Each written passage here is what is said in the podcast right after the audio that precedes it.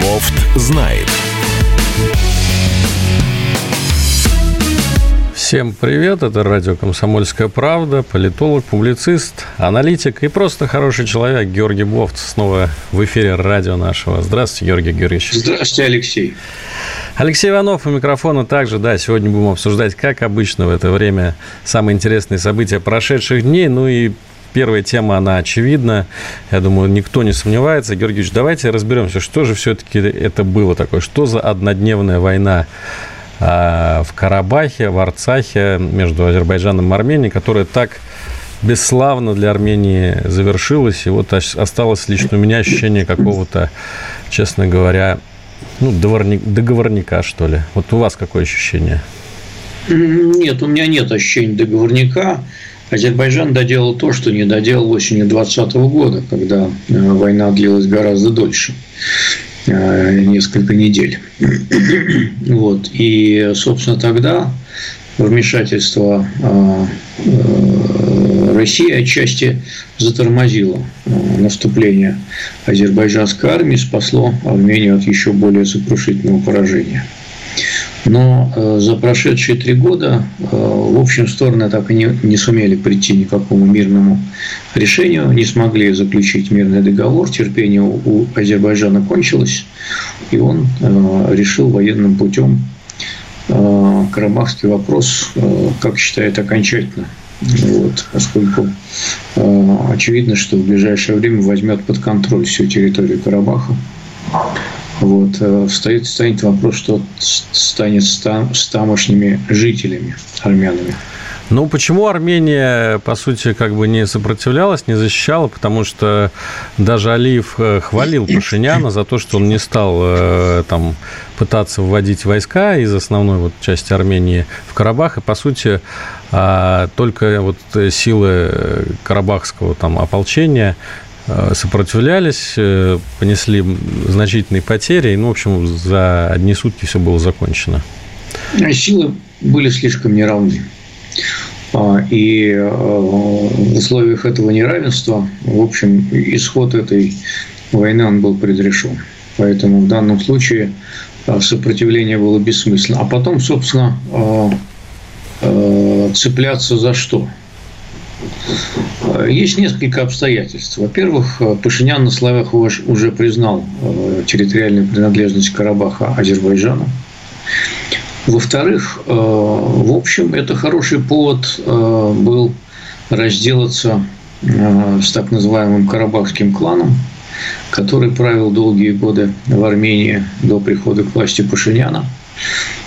И, собственно говоря, теперь борьба между силами, поддерживающими Пашиняна и этим карабахским кланом, она переносится на территорию Армении.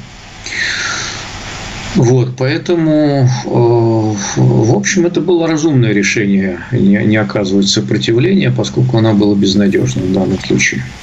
Э, Пашинян понимал, что за него никто не вступится также. Это тоже было важным соображением, что ни Россия, ни ОДКБ э, не станут за него вступаться. Он трезво оценивал эту ситуацию.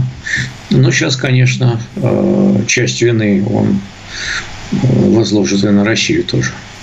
Ну, важнее, мне кажется, ни на кого возложит вину непосредственно Никола Пашинян, а что будет думать армянский народ, да? Потому что все-таки для меня удивительна судьба вот этого политика Никола Пашиняна, который а, столько всего натворил за относительно короткий срок пребывания у власти, и вот как-то остается, по большому счету, на коне. И даже сейчас, когда вот такая вот э, трагедия армянского народа происходит, а ну, нет сомнений, что это действительно для армян трагедия, такое ощущение, что все-таки не, не сметут его, да, не сметет его улица, как-то в Ереване все, а, ну так, относительно спокойно, с учетом всех обстоятельств.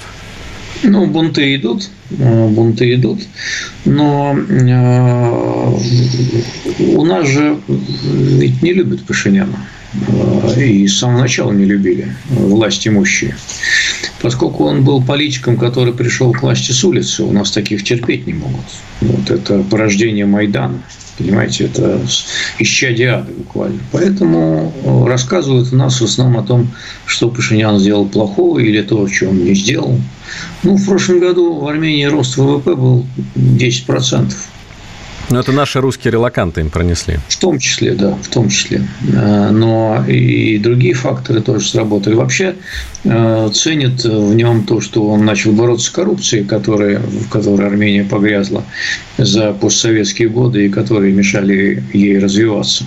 Кое-что по этой части сделано, на самом деле.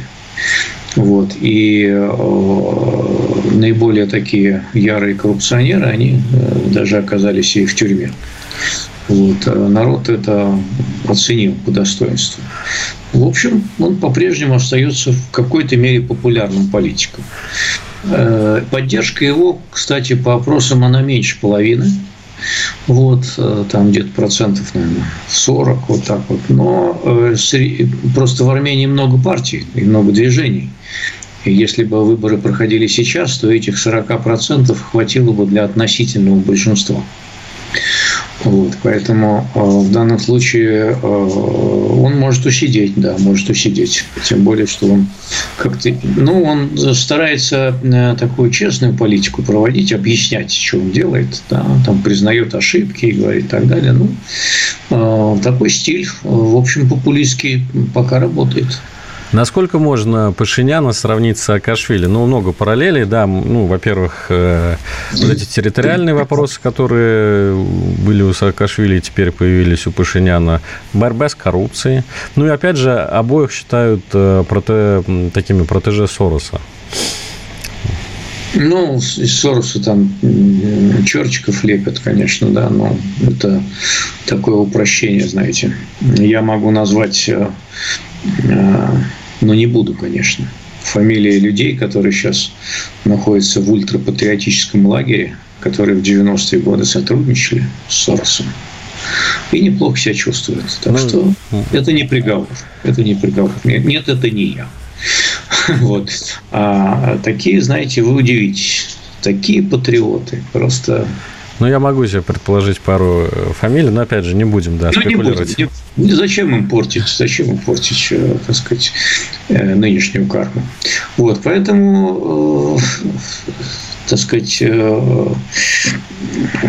можно сравнить его с Саакашвили, конечно, по политическому стилю. Но он, мне кажется, по сдержаннее, чем Саакашвили, он менее опытный, чем Саакашвили, как ни странно. Вот. И, но менее горячий. И горячий тоже. И иногда может спылить не по делу.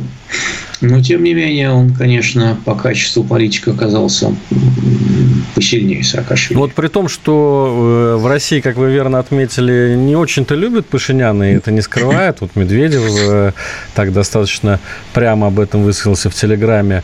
Но все-таки контакт между Пашиняном и Путиным сохраняется, и они постоянно перезваниваются, что-то обсуждают. Представить такое между Саакашвили, допустим, и Медведевым или Саакашвили и Путиным? Это да, да, да, да, это да, это да. Потому что э, все-таки Пашинян не, не делал столь резких заявлений в адрес России и так далее. Ну и потом все-таки э, Саакашвили докатился до войны, в общем, э, российско-грузинской. В результате, э, в данном случае, Пашинян до этого не дошел. И, и вряд ли дойдет, я думаю. Все-таки э, настроения в Армении, они чуть более пророссийские. В Грузии таких вообще нет. Ну, там как-то в общем целом относятся это нейтрально, да. А, есть те, кто терпеть не могут, конечно, Россию. В Армении антироссийских настроений гораздо меньше, ну, в силу всяких исторических, культурных традиций, поэтому э, тут особенно не, не поразжигаешь, знаете ли. А вы видите какое-то изменение в раскладе сил на Кавказе, на Южном Кавказе сейчас, вот после того, как Карабах окончательно интегрируется в состав Азербайджана? Что будет дальше с Арменией? Что будет дальше с нашими интересами на Кавказе? Э, знаете, я думаю, что Армения вполне может э, пойти по пути улучшения отношений с Турцией.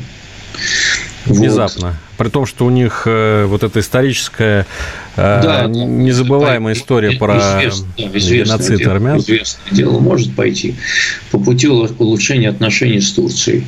А, в какой-то степени начнут налаживаться через какое-то время отношения и с Азербайджаном, экономические в том числе. Армения может сыграть важную роль для транзита а, газа и между Турцией и Азербайджаном через свою территорию присоединиться к тому самому газовому хабу, о котором э, говорил Эрдоган, Путин, но по-разному. Вот, поэтому, в принципе, э, я думаю, что в долгосрочном плане Армении пошло на пользу то, что она избавилась от этого чемодана без ручки под названием Карабах. Ну, говорят, что как бы европейские перспективы у него стали тоже чуть-чуть поярче, да? Ну, в какой-то степени, наверное, да. Вот, в какой-то степени, наверное. Не знаю, будет ли Армения выходить из АДКБ. Это такое слишком громкое хлопание дверью. Может быть, оно и ни к чему сейчас. Вот. А будет ли она убирать российскую базу в Гюмри, тоже слишком громкое хлопание дверью, тоже может быть ни к чему. Вот. Но, в принципе, я думаю, что ей пойдет на пользу а, решение вот этой карабахской проблемы. Это как Франция и Алжир избавившись от Алжира, Франция пошла вперед. Георгий Бофт на радио «Комсомольская правда». Бофт знает. Всем привет, кто сейчас на волнах радио «Комсомольская правда». Георгий Бофт, Алексей Иванов в эфире. Обсуждаем новости. Поговорили об Армении, давайте про Украину. Теперь идет у нас, э, между прочим, Генассамблея ООН. Ну и Э, всяческие новости приходят из Нью-Йорка, заявлений много, там много мировых лидеров собрались. Но, и, честно говоря, вот я скажу прямо, Зеленского начали унижать. Унижать его бывшие, а может быть, еще и будущие э, партнеры – но вот сейчас ситуация обстоит именно так. Ну, во-первых, поляки, да. Э, наверное, все уже слышали эту фразу президента Польши Анджея Дуды о том, что этот утопленник, утопленник, имеется в виду как раз Украина, тянет нас на дно. Мы, как спасатели, значит, пытаемся спасти, но он там бьет руками по воде и пытается нас утянуть, этого мы не позволим. Ну и, собственно, американцы не сильно отстают. Сегодня вот спикер Палаты представителей США Кевин Маккарти заявил, что отказал Зеленскому возможности выступить перед Конгрессом, потому что у конгрессменов недостаточно для этого времени, слишком занят. Ну, в общем, вот такая вот атмосфера. Это очень удивительно, вспоминая еще там, какой имидж был у Зеленского там полгода назад, год назад, когда его выставляли главным супергероем планеты. Вот что произошло за это время, а, Георгий Георгиевич? Ну, во-первых, надо подписываться на канал Бог знает, там об этом рассказано, на телеграм-канал. Вот. А во-вторых, а, нельзя все время держать э, высокую ноту э, ни в опере, ни в политике. Вот. Э, когда-то надо сделать паузу, передохнуть и войти с каким-то новым образом и смыслом. Это логика любой драмы в том числе политической. Э, Зеленского ждут, э, конечно же, результатов э, военных, вот, которые могли бы вдохнуть такой смысл в его дальнейшее позиционирование, в том числе на Западе. Вот. В то же время со стороны Кевина Маккарти это спикера Палаты представителей, республиканец. А, это открытый реверанс в сторону а, тех республиканцев, а, их там человек 20-30, которые выступают против увеличения военной помощи Украине. Ну, это такие трамписты, да, прям настоящие. Да, русские. трамписты, такие упертые трамписты. Э, это пока что меньшинство в республиканской партии. Сама она в целом поддерживает и даже увеличение поддержки. Но вот чтобы не злить, наверное, это меньшинство, э, Маккартни, Маккарти э, сказал, что, мол, не надо чистить. Вот в прошлом году выступал, в этом году. Ну, нельзя так каждый, каждый год выступать. Это уже, так сказать, в конце концов, не, поп-звезда же. Вот. Что касается Польши, тут особый случай. У поляков выборы в середине октября. А партия э, «Право и справедливость», правящая партия Качинского, она несколько утратила позиции по сравнению с выборами прошлые, прошлыми, которые прошли в 2019 году. А, по-прежнему она имеет относительное лидерство, но, в общем, многие, отбира... многие избиратели от нее отвернулись из-за э, такого, ну, по разным причинам. Может, надоел, может, слишком консервативным считают ее курс и так далее. Где-то примерно чуть меньше 40% она пользуется сейчас поддержкой, там 35, где-то 36. Вот. И она пытается набрать эти очки, укрепить свои позиции перед выборами как раз Э, учитывая, что э, значительная часть ее электоральной опоры – это сельские жители, фермеры. Отсюда очень острый спор э, между Польшей и Украиной по поводу зерна.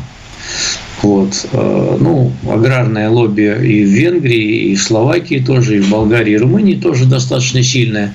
Поэтому отсюда родился, родилось эмбарго со стороны восточноевропейских соседей э, э, Украины в лице Польши, Венгрии и Словакии, э, там румыны на месяц присоединились к этому, чтобы украинское зерно, которое теперь с трудом находит пути через Черное море, оно не пошло в Восточную Европу демпингом, поскольку угроза этого демпинга достаточно велика.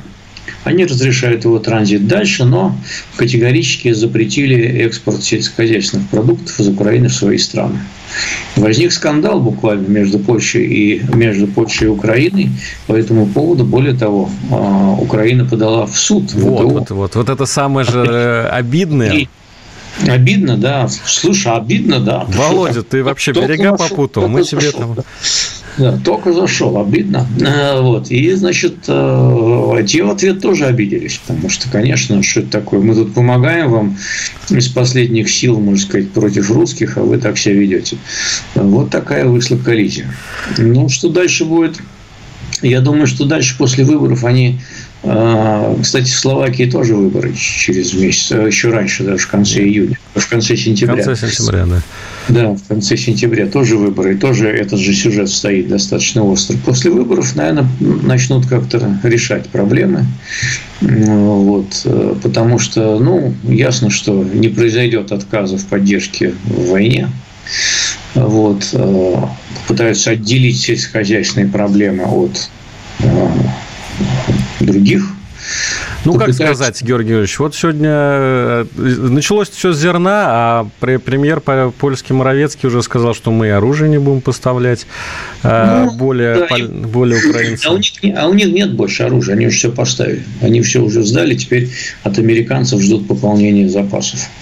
Вот. Это Польша не критично в плане поставок оружия. Они достаточно много Украине уже предоставили, обойдутся без польского оружия ничего страшного. Да так вроде что... и беженцев украинских там какие-то начинают постепенно льгот лишать, а с беженцами, так одно С беженцами, с беженцами, да, ну сколько можно их, э, так сказать, поддерживать. С беженцами с начала января они вроде как обещают их лишить всех социальных там льгот и так далее, а будут просить помощи у Брюсселя еще под это дело. И под зерно, и под аграрный сектор, и под поддержку Украины. Потому что Брюссель, конечно, э, заинтересован в том, чтобы единство рядов э, продолжалось и попытается, так сказать, сглаживать эти какие-то там противоречия. Но, конечно, трещины есть. Трещины да, я, есть. Бы, я бы тут отметил два момента, вот подчеркнул бы, так сказать, э, жирно. Во-первых, для того, чтобы в Европе сейчас выиграть выборы, нужно как-то сказать, что ты не сильно ты любишь украинцев. Ну, вот мы видим это по Польше, мы видим это по Словакии, где тоже, кстати, вот действительно в конце сентября выборы, и там лидирует партия Роберта Фицу, бывшего премьера Словакии, который открыто заявляет, что, ну, в общем, он таких на венгерских позициях стоит, что никаких там, не то, что оружие не поставлять, а надо санкции с России снять. В общем, и Зеленский сам во многом виноват. Вот, ну, посмотрим, посмотрим, что он будет говорить, как, когда он выиграет выборы. Тут, да, э, да, да. Абсолютно. Многие, многие ведь перекидываются, Абсолютно так, абсолютно. Но вот для того, чтобы народ завоевать, нужно сказать, что ты против Украины, ну, или как-то так это все обставить. Это просто показывает уровень настроения в Европе. В Польше это немножко не так. Там все-таки поддержка Украины велика. Даже и, и поддержка Украины, и, э, так сказать, враждебность по отношению к России, все это по-прежнему очень велико. Вот. Поэтому это, этот э, сюжет не стоит в повестке украинский предвыборный. Там своих проблем хватает.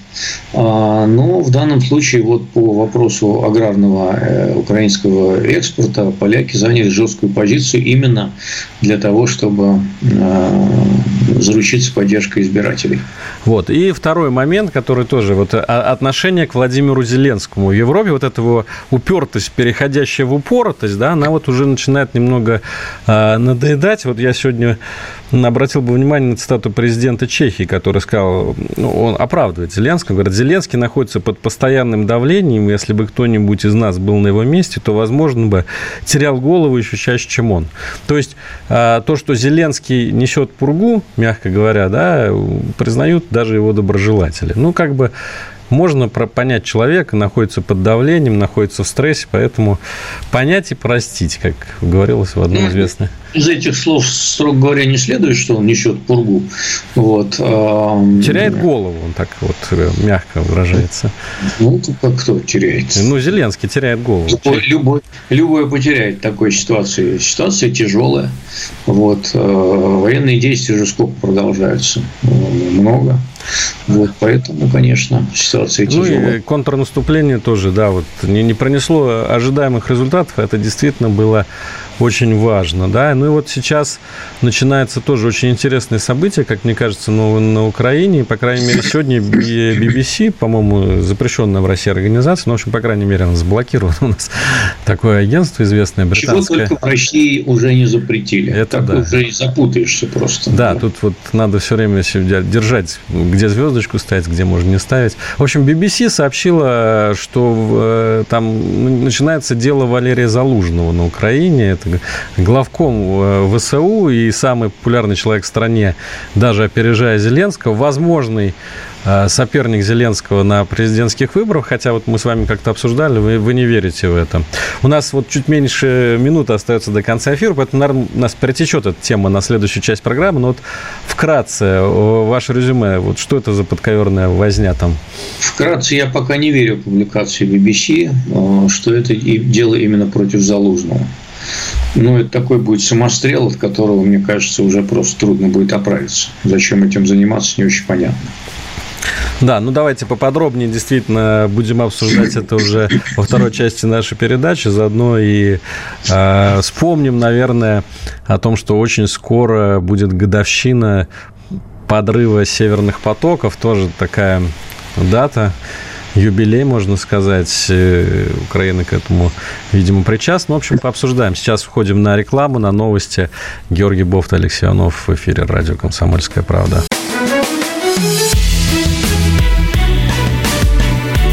Бофт знает. Георгий Бофт, Алексей Иванов. Раскладываем все по полочкам, разбираем по косточкам. Ну, давайте кейс Залужного разберем все-таки поподробнее. Вот э, я напомню, значит, э, служба BBC сообщила, что э, значит, опрашивали пока что Валерия Залужного, главнокомандующего ВСУ Украины, по э, делу об оставлении южных территорий страны.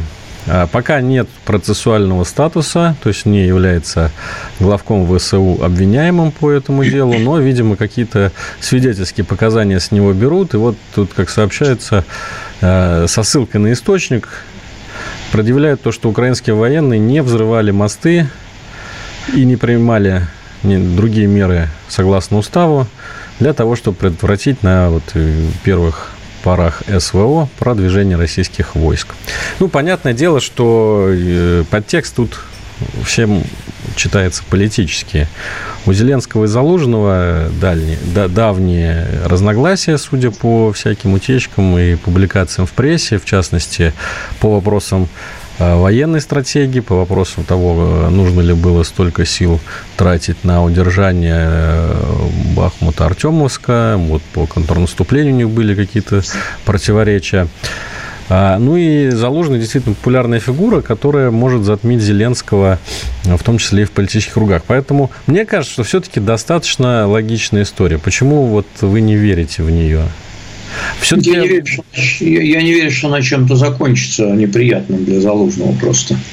А, ну, потреплет, может быть, нервы, нервы но а, выдвигать сейчас какие-то такие серьезные обвинения против главкома, пытаться его сместить, а, совсем нехороший признак будет. И э, признак большого кризиса в общем руководстве страны, в тяжелую, так сказать, годину а, масштабных военных действий.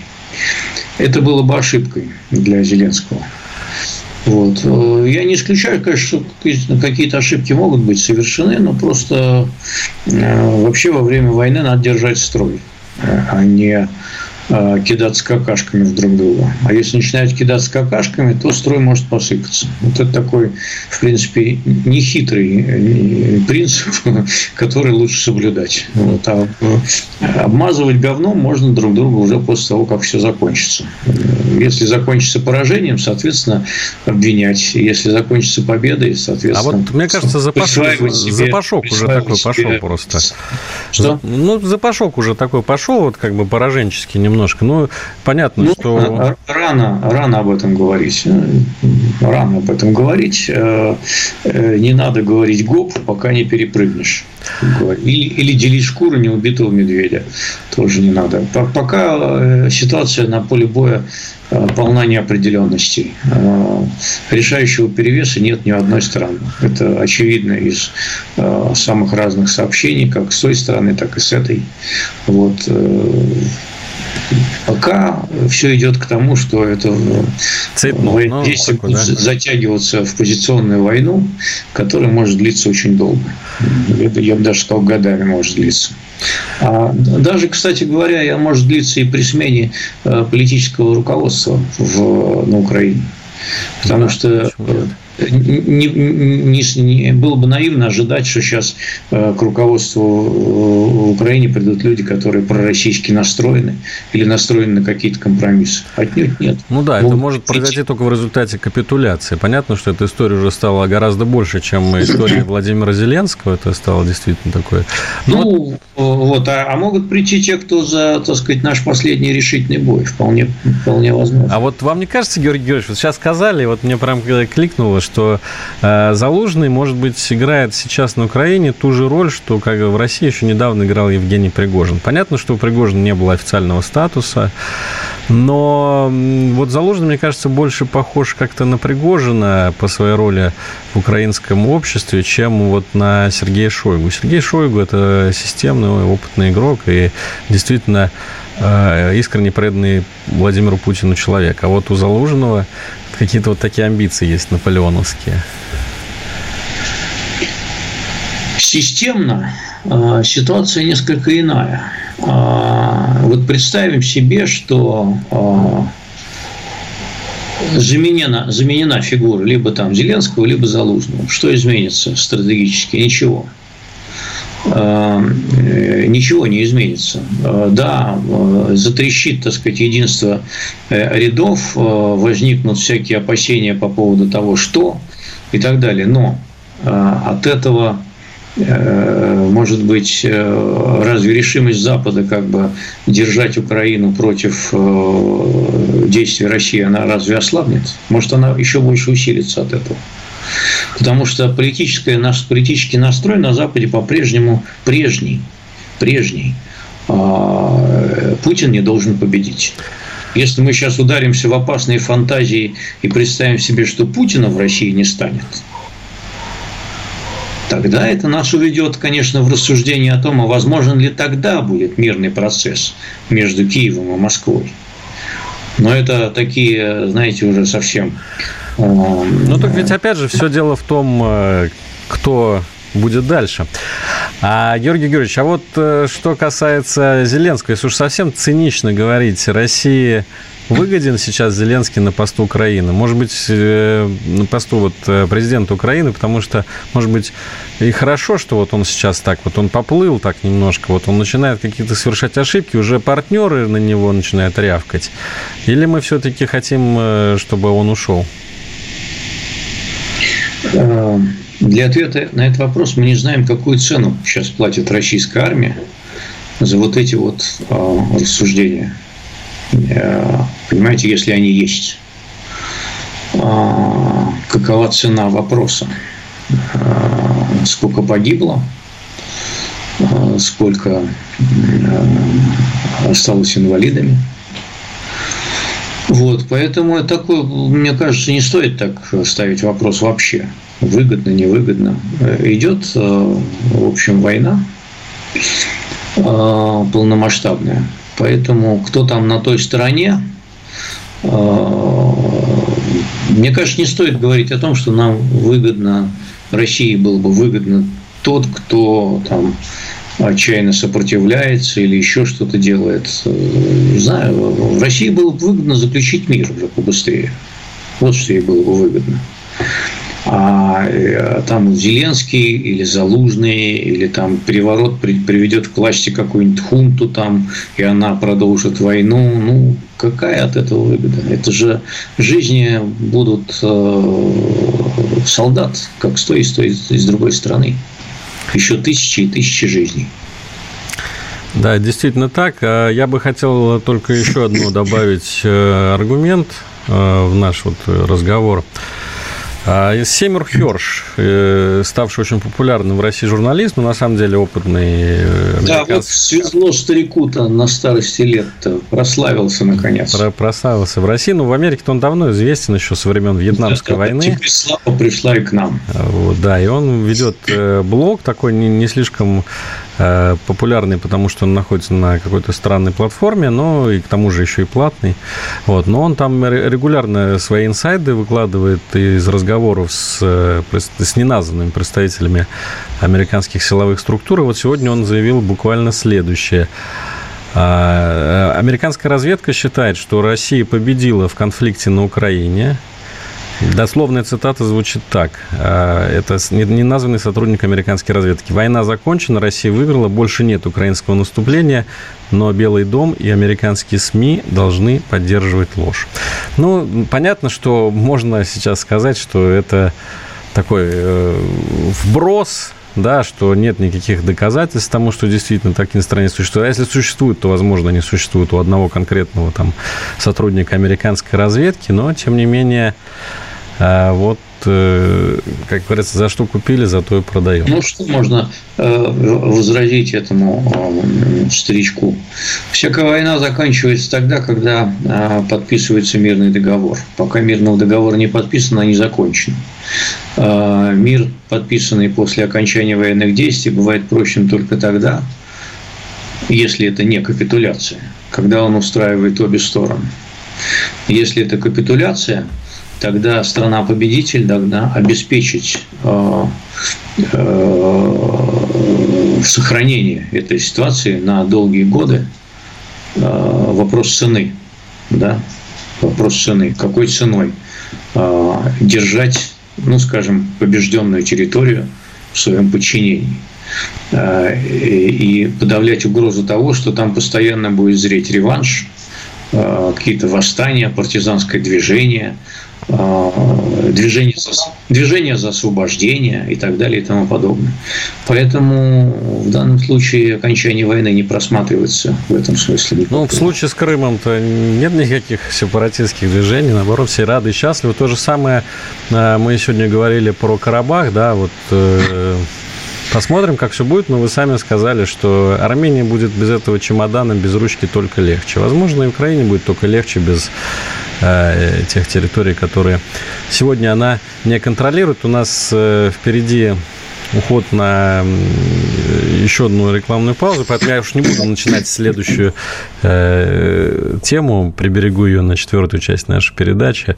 Напомню только, что мы с Георгием Бофтом э, обсуждаем главные темы. Сегодня уже поговорили про Армению, поговорили про Украину. Ну, а впереди на разговор про северные потоки, ну и про нефть, наверное, тоже немножко затронем. Сейчас реклама.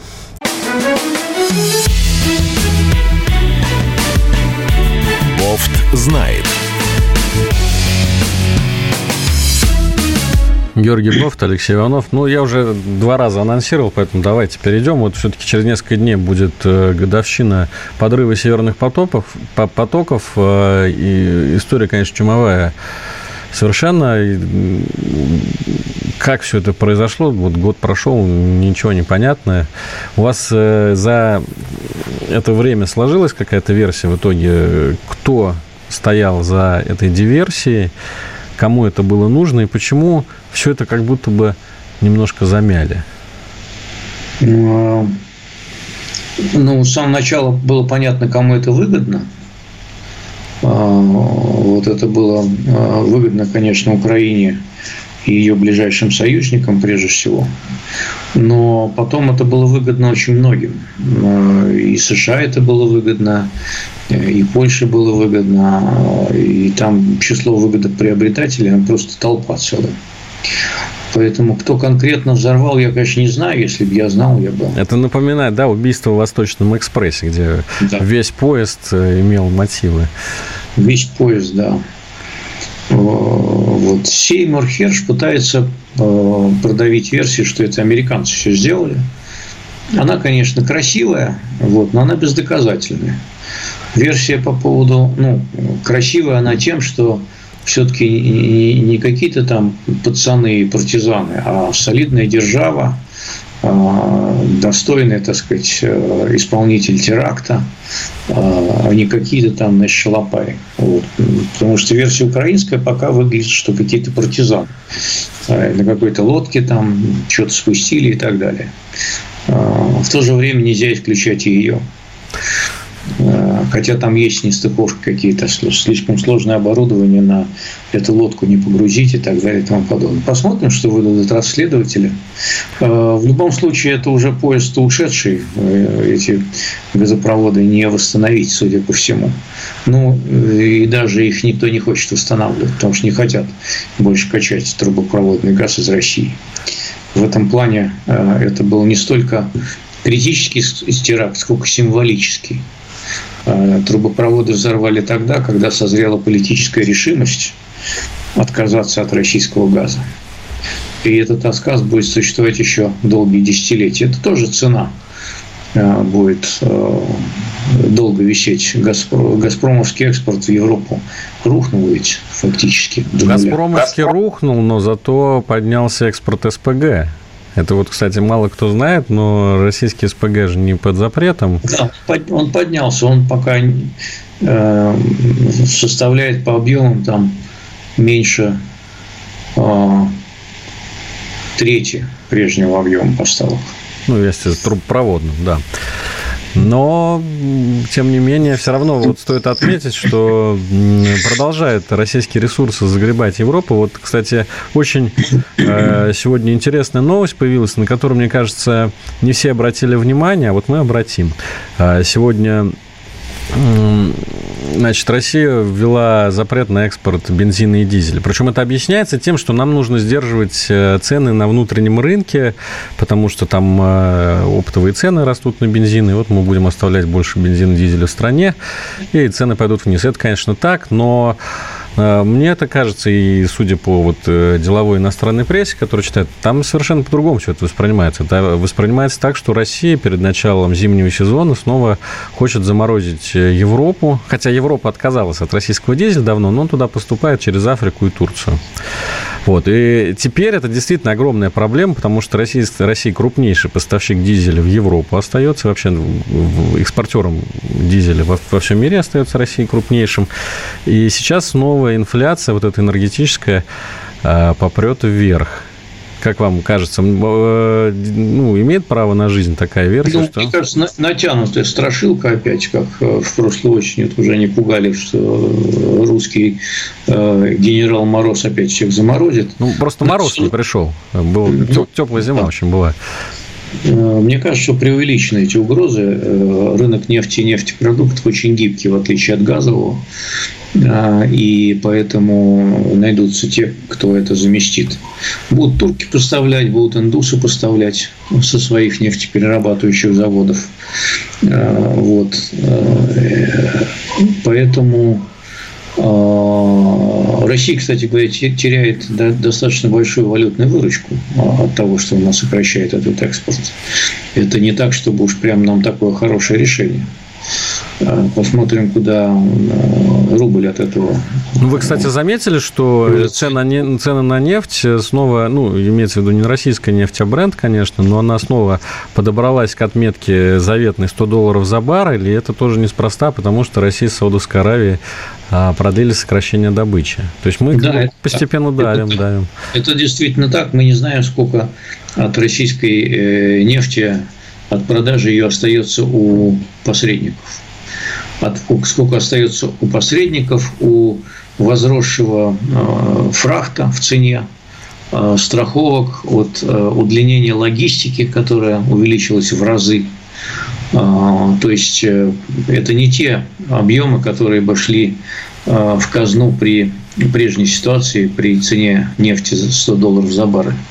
Сейчас, э, я думаю, что гораздо меньше. Ну, во много, в несколько раз меньше точно, потому что все это оседает у посредников на всякие хитрые схемы обхода санкций и так далее и тому подобное. Ну и кроме того, э, часть, судя по всему, продается за какую-то непонятную валюту, которая ни во что не конвертируется. Типа рупий, да, индийских? Ну, типа индийских рупий, да. Но вы знаете, мне кажется, тут игра все-таки идет не только за деньги для бюджета, хотя это, конечно, очень важно э, для нашей страны, но еще важно же вот создать эту как бы атмосферу такой нестабильности, особенно в преддверии 2024 года, который просто будет годом, годом повальных выборов. Мы уже говорили о том, что начинается все с Тайваня и заканчивается все э, в ноябре в США. И вот на фоне предвыборной кампании, если снова бензин начнет дорожать в Америке, на фоне выборов в Европе, а если там вообще, там, ну, условно говоря, закончится этот бензин и дизель на заправках, то это совсем другие политические выгоды, которые можно с этого ну, поиметь. Вообще, если если довести эту логику до конца, то мы вообще всей страной можем э, ради того, чтобы усилить политическую нестабильность во всем мире, просто самоубиться, вот, угробить собственную экономику, прекратить всякий экспорт э, и импорт, вот, э, сесть на значит, там, мох Э, и крапиву, э, и их жрать. И это будет такое тоже встряска такая существенная. Мы порадуемся, что э, такой ценой проиграет дедушка Байден свои выборы и придет какой-нибудь новый там президент, который спасибо нам за это не скажет. Можно еще взорвать ядерную бомбу где-нибудь там и тоже самоубиться. Поэтому это крайние вопрос, варианты, радикальные. Это крайний вариант, да. Но вопрос именно в цене вопроса. Чтобы посеять хаос, Э, во всем мире, в общем, много ума не надо. Вопрос в том, как это нам аукнется. И стоило бы, на самом деле, это все соизмерять. Ну, вот, мне кажется, как раз игра идет вот этот вот такой баланс найти, да, вот краник чуть-чуть открутить, подкрутить. И вот мы тоже немножко играем в эти геополитические игры нефтяные вместе с Саудовской Аравией, вместе с Главное, главное не увлекаться. Мы уже так заигрались, что уже как-то так немножко становится напряженно немножко напряженно становится. Ну, вообще, мне кажется, время такое. Вот сейчас э, в Америке, э, вы же как бы специалист главный, один из наших в России по Америке, вы видите, что там сейчас начинается забастовочное движение очень мощное, и автомо... Э, за, за рабочие с автомобильных заводов. Ну, я, видел, я видел писатели, голливудские сценаристы да. забастовали, а, значит, они там требовали какие-то улучшения что-то и там платы и так далее. И а чтобы, а потом, да, искусственный интеллект их не утеснил. А потом, да, забастовали против этого чат GPT, э, искусственного интеллекта, дескать, э, он пишет не хуже нас, сказали писатели это что за дела такие, понимаете? Такие забастовки нового, новой эры. Да, да, но они все равно влияют. Вот э, забастовка сейчас началась э, против э, крупнейших автомобильных компаний. Это Big 3, э, Chrysler, который сейчас э, Stellantis называется, Ford и кто там еще у них есть? Все, теперь сорвут поставки Крайслеров и Фордов в Россию. Ну, да, в России они, может быть, не сорвут, но вот э, тоже себе показатель вполне. Так что, мне кажется, там... Ну, на китайских заводах же никто не бастует, а, а в импорте автомобилей китайцы занимают 93%, как тут нам недавно сказали.